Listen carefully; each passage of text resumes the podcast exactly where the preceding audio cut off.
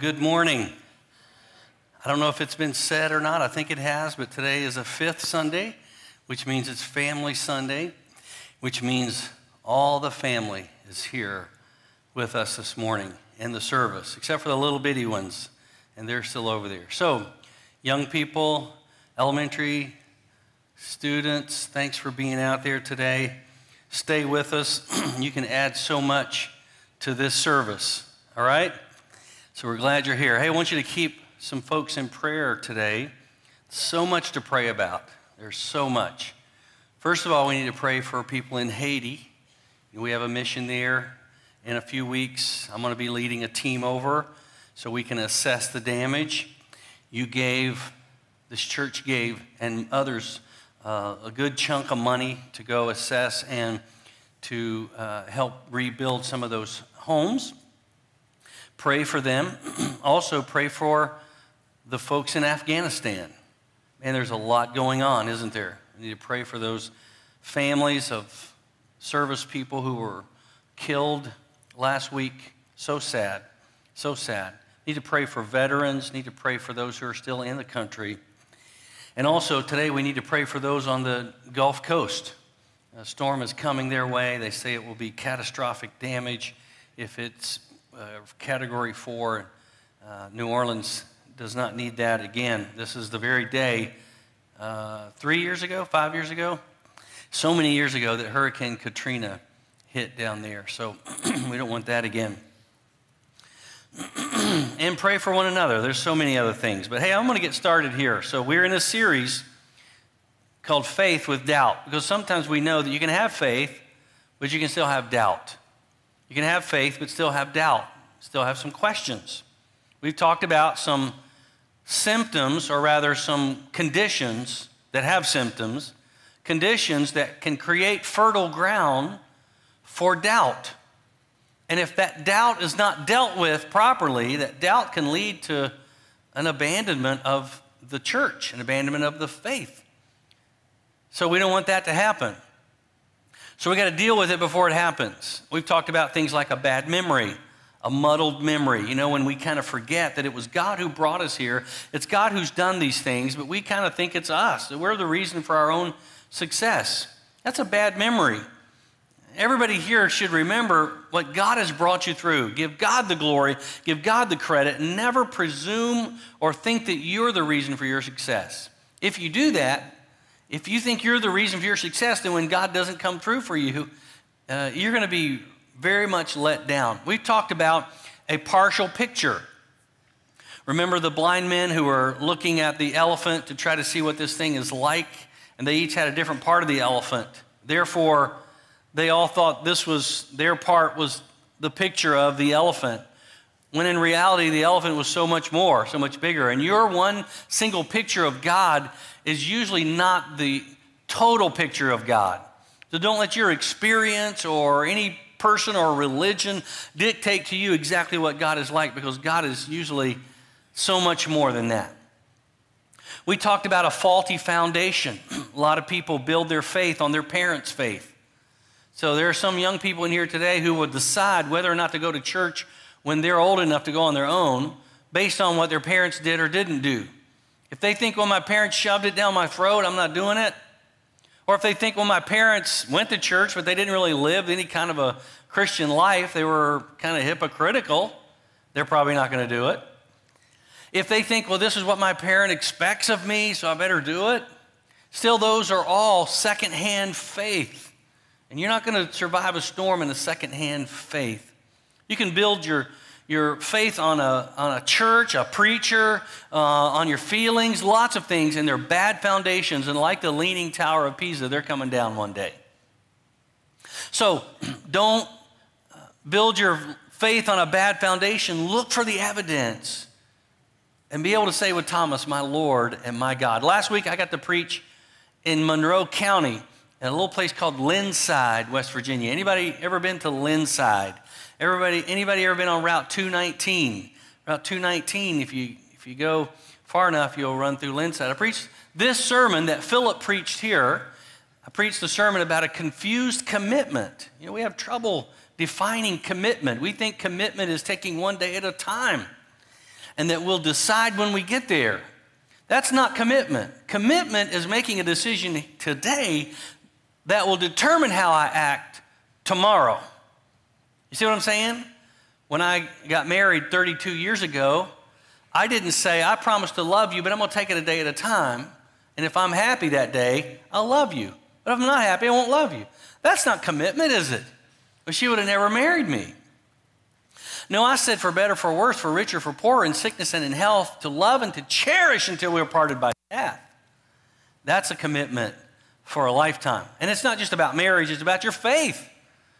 You don't follow God just when it feels good, just when it's convenient for you. You don't do the right thing just, just when it's easy. You do it when it's hard because you made a commitment to do it. That's a clear commitment. Now, today I'm going to need some of you to help me. In fact, I'm going to need all of you to help me because we're going to talk about a stalled growth. In other words, it's growth, but somewhere along the way it stopped. And because it stopped, we're talking about your faith here, your faith stopped growing. And because it stopped growing, then when a storm comes in your life, you're going to have trouble withstanding the storm. So I'm going to talk about a storm today. I'm going to talk about it from the Bible. We're going to read a familiar story, the story of when Jesus was in a storm with his disciples. But because today is Family Sunday, and I want to get some interaction here, I need five volunteers to help me with this. Now, this is not going to be anything that you're going to have to come up with on your own. I'm not going to embarrass you. If you are embarrassed, it's, you know, it's all you, it's not me okay? So I need five volunteers of any age, any age. I need five volunteers, and you can either, even come up in groups. Okay, Marshall, here's a volunteer. you can even come up in groups, and, and you know, you can be the three or four of you, you can be one volunteer. So here's my first one. Who's next? Who's next? Jameson is next. All right, I want you guys to stand up here in the light. Get in the light as he is in the light. Right there. Okay. All right. I need three more. I need three more volunteers. Come on. Come on, kids. Right there in the back. Come on up here. Come on. Bring, bring Martha with you. Bring Martha. That'll be good. All right. Come on up here. All right. You guys can stand right here in the middle. You're, you're going to be one group right here. Okay. You're going to be one group. The group of girls. All right. Martha wouldn't come. Mike wouldn't come. The little one wouldn't come? All right. All right. Ashley, you stand right here. One, two, three, four. I need one more. Group or individual volunteer? All right. I, I see this fairy girl. She's trying to volunteer. Come on. Is that Lily? I see you, Lily. All right. Come on, Hannah. Hannah, are you by yourself? Nobody would come up here with you? Oh, where's Hope? Okay, so you, you stand there with the girls. So you, you girls are all going to be one. One, two. I still need one. I still need one. Come on, don't prolong this. We'll be here till 2 o'clock. All right, over here. Here we go. Come on up here. Dunlap? Is this a Dunlap? Come on up here. There we go. You stand over here on the other side of Ashley. All right, now we're going to we're going to tell the story this morning from the Bible. All right, what's your name? Katrina? Katrina? Like Hurricane Katrina? Okay, you stand over here, Katrina, a little bit over there. Okay, so we got one, Ashley's two. This whole group of girls is three, four, Marshall, Jameson, five. All right, so we're going to tell the story. And when we get to a certain word in the story, you have to do, do what I'm going to tell you to do. You have to, you have to react in a way that I'm going to tell you, all right, when you hear your word. Okay? So here's, here's your word. Jameson, you're going to be the disciples, all right? And when you hear the word disciple or disciples, you're going to go, yeah. And you, you guys are going to help him, all right? So when you see that word, you're going to help Jameson help me help you, all right? You'll go, yeah, because I'm a disciple, yeah, all right? And um, uh, Marshall, you're going to be the boat. You're going to be the boat, all right? So when you hear the word boat, you're going to go, pull, pull, you guys got it? When you hear the word boat, help Marshall pull. All right, you four girls right here in the middle, when you hear the word Jesus, you're going to go, Amen. All right?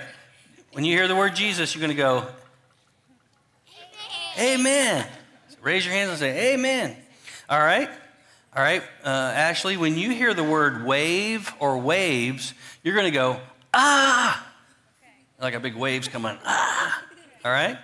And Katrina, when you hear the word wind, you're going to go like this. All right? Everybody got it? Jameson, disciples, boat, Jesus, wave, wind.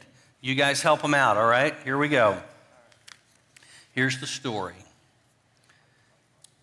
The disciples were, oh, pitiful disciples, pitiful. They were just exhausted. All day, crowds and crowds of people had been following Jesus, listening as he taught and watched as he healed the sick. Now, the sun was beginning to set over the Sea of Galilee.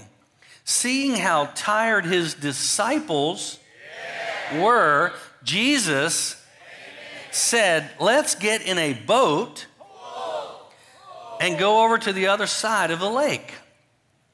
It would be good for all of them to get away from the crowds for a while. The disciples rowed away from the shore while Jesus went to the front of the boat and laid down on a cushion. You guys ready over here? Get ready. The waves weren't so gentle anymore. The little boat began to pitch and rock. The disciples, pitiful disciples, the disciples began to get a little worried, but Jesus still lay sleeping in the front of the boat. Then the wind. I can't hear it. Okay. The wind grew stronger still. The spray from the waves got the disciples all wet. This was going, this was getting to be a bad storm, but Jesus still lay sleeping in the front of the boat. By the time the fishing boat reached the center of the lake, the wind, the wind, the wind had turned into an angry gale that whipped the waves so high they washed right over the boat. The disciples were terrified. They thought they might drown, but Jesus still lay sleeping in the front of the boat. Finally, someone went and shook Jesus. Master, he cried, don't you care if we drown? Jesus looked around. He listened to the howling wind. He felt the cold, stinging spray as waves crashed over the little boat. Jesus saw the fear in the faces of his disciples. Then Jesus stood up, stretched out his arms to the wind and the waves. Then he asked the disciples, Why are you so afraid? Where is your faith? Jesus showed his power over the wind and the waves that day on the Sea of Galilee, just as he cared for his disciples in that little storm tossed boat he will care for you. Didn't they do a great job? Let's hear it for them. All right, thanks, guys. You can go back and be seated. All right, so that is the story, and we're talking about stalled growth, which is a growth that has stalled out and stopped growing. And the question that Jesus asked the disciples is the same question he's asking you today in your storm and me in my storm. He asked it to them in their storm. And here's the question say it with me. Here we go. Where is your faith? Where's your faith? Jesus asked that question. Now, it must have been pretty cool for these disciples to spend time with Jesus. I mean, they got to walk with him and talk with him. They got to eat with him and spend every waking moment with him for about three years. It would have been an awesome thing. I mean, unless he was separated up on the mountain to pray, the disciples were with him. They saw everything. They, they saw everything he saw. They saw him see everything he saw. They saw his expressions. They heard the sounds he made. They, they smelled things together. I mean, it was an intimate three year experience for these guys. And I, I, just, I just think there were moments that we don't even have recorded in the Bible where they were, they were having heart to hearts and they were having one on ones. They were just talking and sharing about the storms of their day.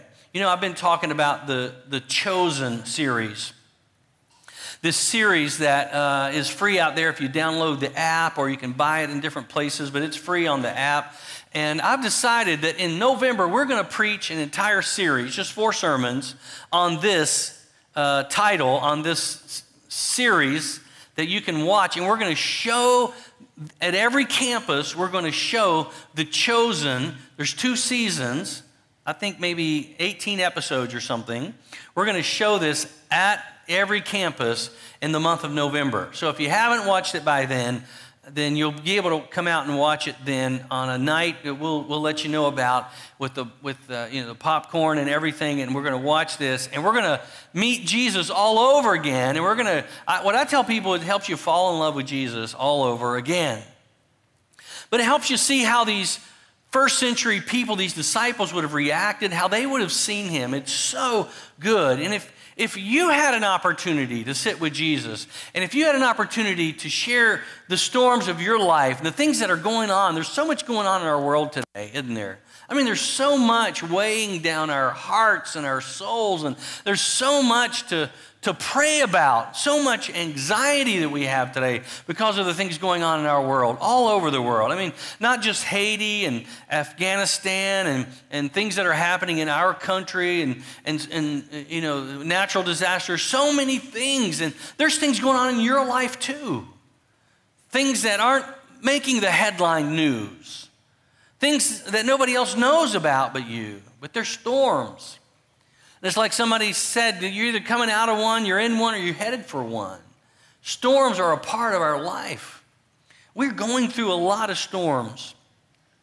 And so I think if we were able to tell Jesus these things and just, we kind of pour out our heart to him, you know, and we're, we're all kind of worried. You know what I think he would say to us? I think he would ask the same question to us that he asked to his disciples Where's your faith? Where's your faith? Now, this is kind of like going to a store with your kid. You, you go to the store with your kid, and uh, they come up to you with this plastic thing, and they say, Hey, mommy, I want this. Buy this for me. And uh, you look down at this little face that you gave birth to, and you pinch those cheeks and slobber all over that face, and you've seen it frown and smile and you know, you love that little face, and there's nothing you wouldn't do for that face, whether child or grandchild. And you look at that little face when she's holding up that little plastic thing and she says, Mommy, I need this. Will you buy this for me? And you asked her the question, Where is your money? Where is your money? Because I know you got money. I give you an allowance. I know grandma gave you some money. Where is your money? Because here's the connection you need to make, and it's the same connection the disciples had to make.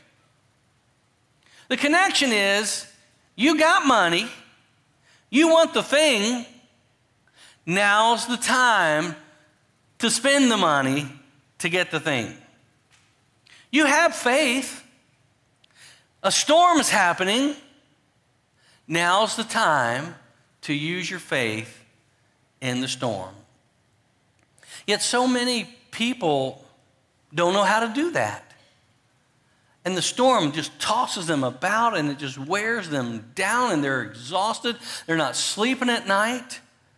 They're struggling. They're on medications just for their anxiety and to be calm because they're so worried and upset about so many things. And we're not talking about the big things that are on the news, things, things in our life. And so Jesus says, Where is your faith? Where's your faith? Because now is the time you need to use the faith. Faith. You know, faith, the Bible says, is a gift from God. It's not anything you can conjure up. It's nothing you're going to stumble over. It's not anything you can create. Faith, Ephesians 2 8 says, is the gift of God. Well, when does God give us this faith?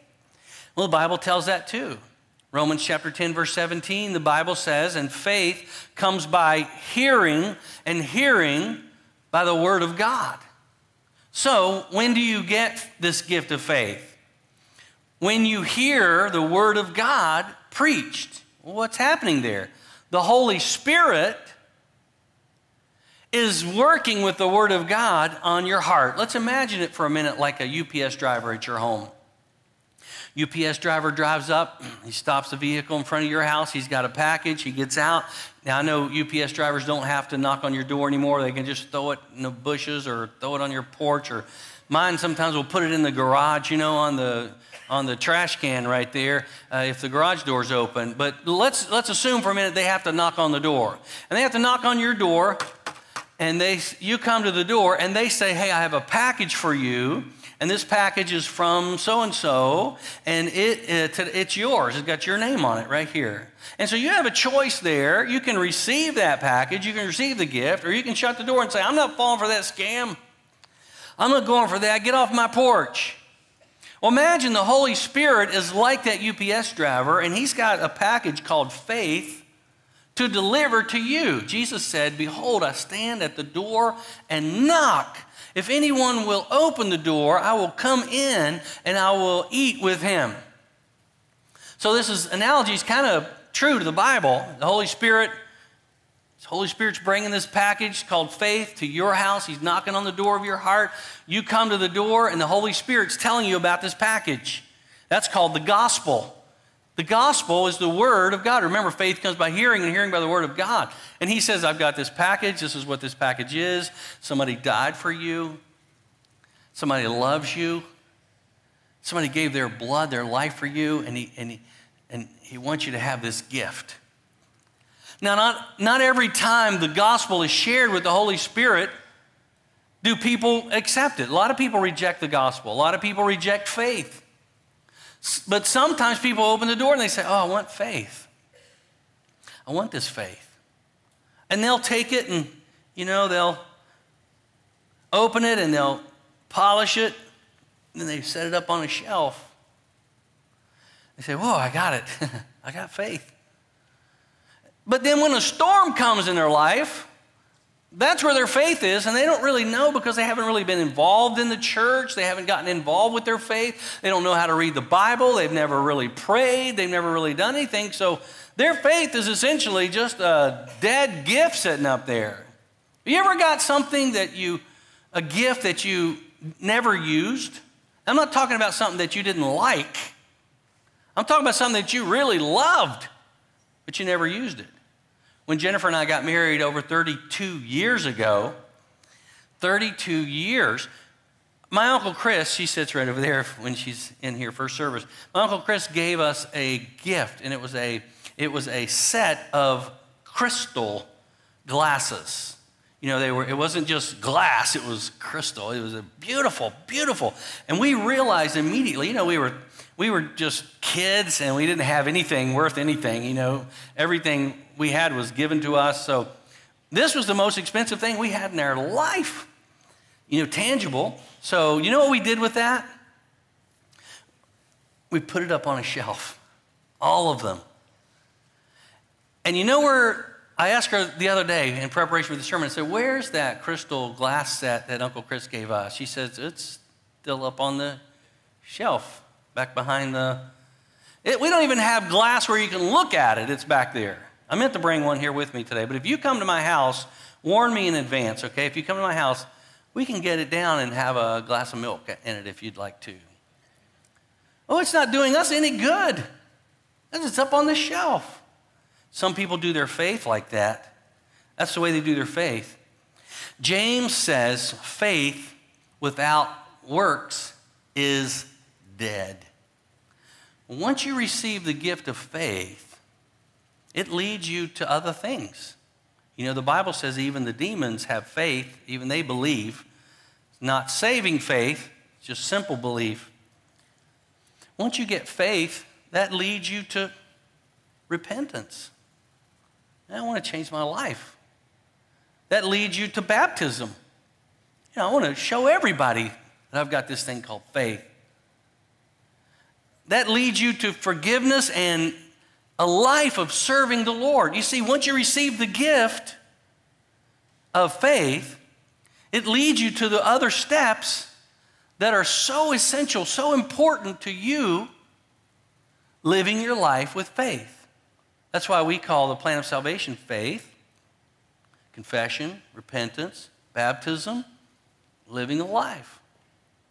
But some people just receive faith and they're just happy there. They just kind of sit and look at it and bring it to church and dust it off and they set it out and let people look at it. Oh, you got faith. But then when they get home, they put it back on the shelf. They haven't done anything with it. So faith is like a muscle. Faith is like a muscle. If you don't work it out, it will, you know this word atrophy? It will die. It'll die. And what I want to tell you about this morning, with the rest of my time, I want to help you answer this question where is your faith? by showing you how to grow your faith in a storm. Storm's coming your way, trust me. It might not be for a few years, it might be later today, but a storm is coming your way. And it's going to knock you down. You're going to question everything you ever knew. You're going to, you're going to be crying in desperation. You're going to be praying and be reaching out for people. A storm is coming your way. I'm going to pray that storm for us is not a big storm, a little storm. That's what we want. Don't, don't we all want little storms? Nobody wants a big storm, but we all want a big faith. And sometimes you can't get a big faith unless you come through a big storm. So, storm's coming. How do you grow your faith? Three things. Number one, factor in the ability of God. Now, you think about these disciples. This is Luke chapter 8, 22 to 25. They're in the boat. Storm comes. They're panicked. They're like, oh my goodness, we're going to drown. Don't, don't you care we're going to drown? That's the way I, I, think we're doing right now in this world. It's like, God, don't you care what's going on here? It's happening there, it's happening over there. Man, it's our whole world is unraveling, and that's what's going on in my family, my life, my marriage, my kids, my grandkids. All this stuff is happening. God, don't you care? And we're panicked. We haven't factored in the ability of God.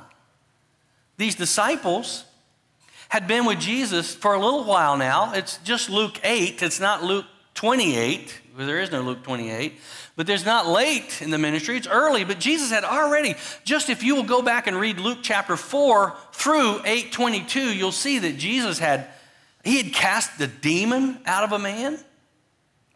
He had healed many people of some terrible sickness.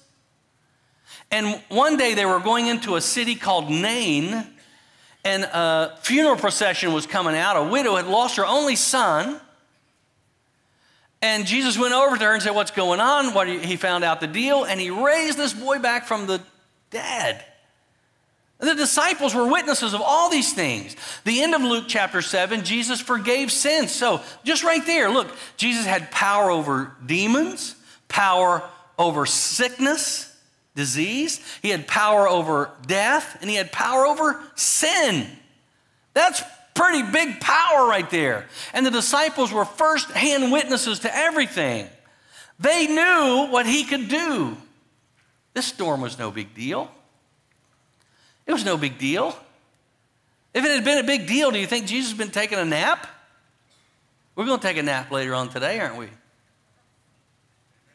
That's right. Amen. I'm taking one.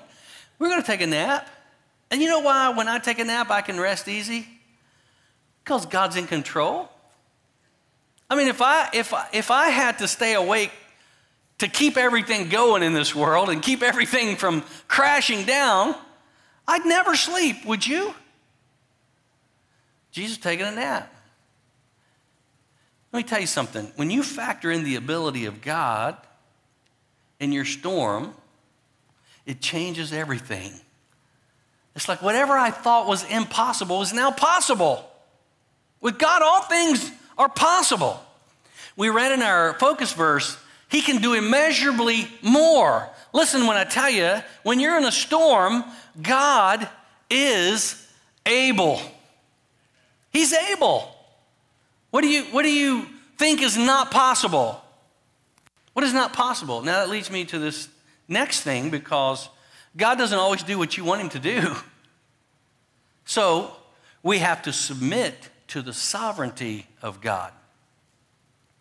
If you only if you only factor in his ability, then what you got is a superhero. You got a God that swoops in when the storms come up, when the when the mountains crashing in, when the waves are crashing, and he comes in and saves the day.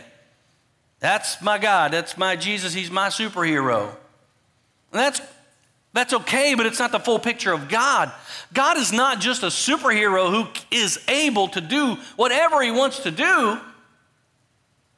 God's in charge, he's in control, he's sovereign. Could it be that the very storm you are in, he wants you to be in? That kind of blows our mind, doesn't it? Whose idea was it to go to the other side of the lake? Jesus. Jesus said, Let's go to the other side of the lake. You think he knew about the storm? Sure, he did. And he took a nap. He's sovereign. I think there are some storms that God allows us to go through. There are things that happen. God didn't have it in his plan for you. I mean, you know, when, when uh, uh, things happen to children that just should not happen, abusive kind of things, things we won't talk about now because it's Family Sunday, that's not God's plan. God doesn't write that into his plan. That's not what God wants. That's evil. That comes from the pit of hell. There are some things, some storms that we go through in this life that God allows us to because that's the world we live in. We live in a broken, fallen world where people have freedom of choice. Evil exists because of that freedom of choice. It's a, it's, a, it's a terrible price to pay, but it has to be that way because love cannot exist if there is no freedom of choice. God wants a relationship with you. He wants, He's crazy in love with you. He loves you so much. He gave His Son to die for you. He's in charge. God is not just able, but He is in charge. J.C. The 18th century English theologian, said so much about this. He said, Trials are intended to make us think, to wean us from the world, to send us to the Bible, to drive us to our knees. He goes on to say, The harvest of the Lord's field is seldom ripened by the sunshine only. It must go through its days of wind, rain, and storm. And in a sermon on this very passage, Luke 8, 22 to 25, he said, The storms of winter often bring out the defects in a man's dwelling, and sickness often exposes the gracelessness of a man's soul. Surely anything that makes us find out the real character of our faith is good. You see, he said, Storms are necessary. And sometimes God allows you to go through them and sometimes God leads you into them. When the Apostle Paul prayed to the Lord three times to remove this thorn in the flesh, Jesus answered in 2 Corinthians 12, he said, My grace is sufficient for you, for my power is made perfect in your weakness. You see, when we factor in his ability and we trust or submit rather to his sovereignty, that's when we're getting down to biblical faith and not just positive thinking. It's not what you can do, it's all about what he can do. and it's about what he is doing. You know, the perfect story for this is in the Old Testament, the story of Shadrach, Meshach, and Abednego. Remember the story? These three Hebrew children. And, uh, you know, they were kind of friends with the, with the king, but some people ratted them out because they wouldn't bow to his image. He built this great big image, and they wouldn't bow. And the king came to him and said, Bring him in, let's talk to him. And he said, Look, you guys got to bow to my image. If you don't bow, I'm going to throw you in the fiery furnace, and then you're going to die. And they're like, Ooh right? So, my paraphrase is they said, We don't care. Throw us in the fire. And they said two things that really mattered. Number one, they said, If you throw us in the fire, our God is able to deliver us. He's able. He can do anything he wants to do, whenever he wants to do it, however he wants to do it, for as long as he wants to do it. And here's the second thing they said even if he does not deliver us, we will not worship your image. We will only worship him. You see how they were factoring in his ability? He's able. But even if he doesn't, that doesn't mean he's abandoned us. That doesn't mean we're going to abandon him. He's still God. We're still going to worship him as God. See, some storms God allows and Sometimes God leads us into the storm. That brings me to the last thing here. You want to grow your storm in the faith, uh, uh your faith in the storm. You don't want to grow the storm. You want to grow your faith in a storm. Factor in His ability. He's able. Submit to His sovereignty. He's in charge. You can, you can bet on that. The last thing is trust in His goodness. Trust in His goodness. Back to Luke 8, I can almost imagine when they woke Jesus up, Jesus got up, you know, he's like, come on, guys. And they're fighting the boat, you know, trying to stay afloat and bailing out water, and they're thinking they're going to drown. You know, they're over there writing their last will and testament, all this stuff going on. Jesus stands up, he yawns, stretches. He says, Guys, what's, what's happening here? What's going on? Where's your faith? And they're like, Oh, yeah, we forgot. We're with you. You're in charge. We've seen this over the last several weeks. We know you got this. We just lost it there for a moment. We had a brain freeze there in that stormy moment. And we know you love us. And you, we know nothing is going to happen to us that you're not going to allow or that you don't want to happen to us. We trust in His goodness. I love Romans 8 28 that says, And we know that in all things God works for the good of those who love him and who have been called according to his purpose. You see, the only reason we're able to factor in his ability and submit to his sovereignty is because we know he cares for us. We know he's good. He's a good, good father. He loves us. Because we know that, God, whatever, whatever you allow me to go through, whatever you lead me into, I know you got this. And it's going to be for my good. That's what God wants for you in your storm, the one that's coming, the one you're in. That's what He wants for you. He wants good. Trust Him. If you don't, then you'll doubt Him and you'll throw the towel in.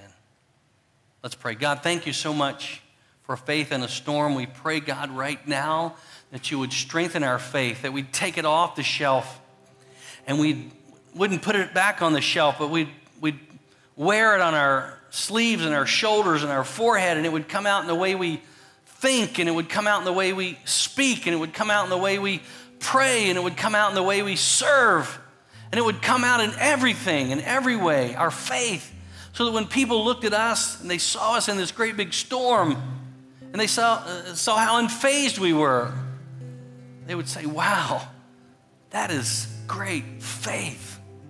I want that for my life.